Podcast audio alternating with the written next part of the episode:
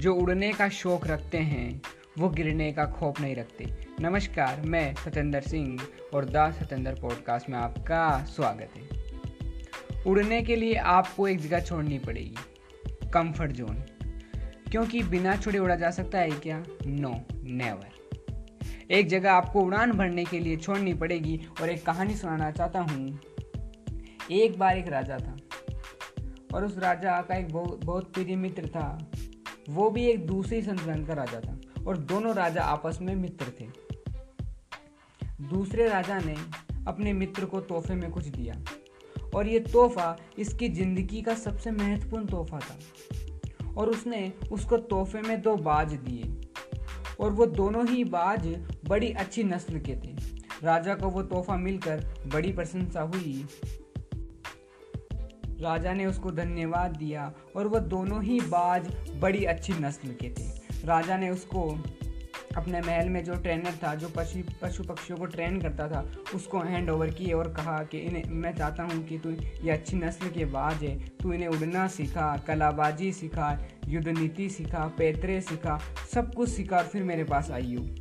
तो उस ट्रेनर ने दो तीन महीने उन बाजों पर ज़बरदस्त तरीके से काम किया। और खूब काम किया। और तीन महीने बाद उसने राजा को रिपोर्ट किया। तो बड़ी अजीब बात उसने राजा को कहा कि राजा साहब, ये जो बात दिए हैं, वो है तो बड़ी अच्छी नस्ल के, लेकिन एक प्रॉब्लम आ रही है मुझको। मैं चाहता हूँ कि आप इसका समाधान करें। तो राजा ने, राजा बोला, क्या प्रॉब्लम है? तो वो ट्रेनर बोलता है कि एक बाज तो शानदार उड़ता है, मस्त उड़ता है, कलाबाजी भी करता है, जैसे सिखाता हूँ वैसे सीखता है, और एक साला उड़ता ही नहीं है। हालाँकि दोनों बाज अच्छी नस्ल के हैं। राजा ने बोला, प्रयास करो। उसने बोला, राजा, मैंने सारे प्रयास किए, मुझको समझ नहीं आ रहा, साला तकलीफ़ क्या है? तो राजा ने बोला किसी और को हायर करो। अपने शहर में, अपने एरिया में ऐसा आदमी ढूंढो जो नेचर लविंग हो, पक्षी प्रेमी हो, उसने कहा, राजा जी, प्रयास करता हूँ। वो ट्रेनर पूरे देश में घुमा और एक व्यक्ति को पकड़ कर लाया और उस व्यक्ति को जिम्मा दिया कि तू इन बाजों को उड़ा। और ठीक इस घटना के दो से तीन चार दिन बाद ये बाज उस व्यक्ति को हैंड ओवर कर दिए गए।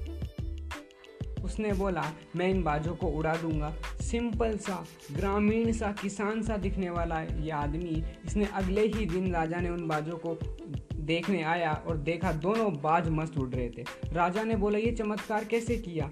ये राजा बोला, तुम तो साधारण से, ग्रामीण से किसान हो, तुमने तुमने इन बाजों को कैसे उड़ा दिया? तो उसने बोला, जिस शाखा पर ये बाज बैठा था, मैंने उस शाखा को ही काट दिया, साला अपने आप उड़ने लगा। तो कौन सी शाखा पर बैठे हो यार आप? मैं चाहता हूँ कि उस शाखा को काटा जाए।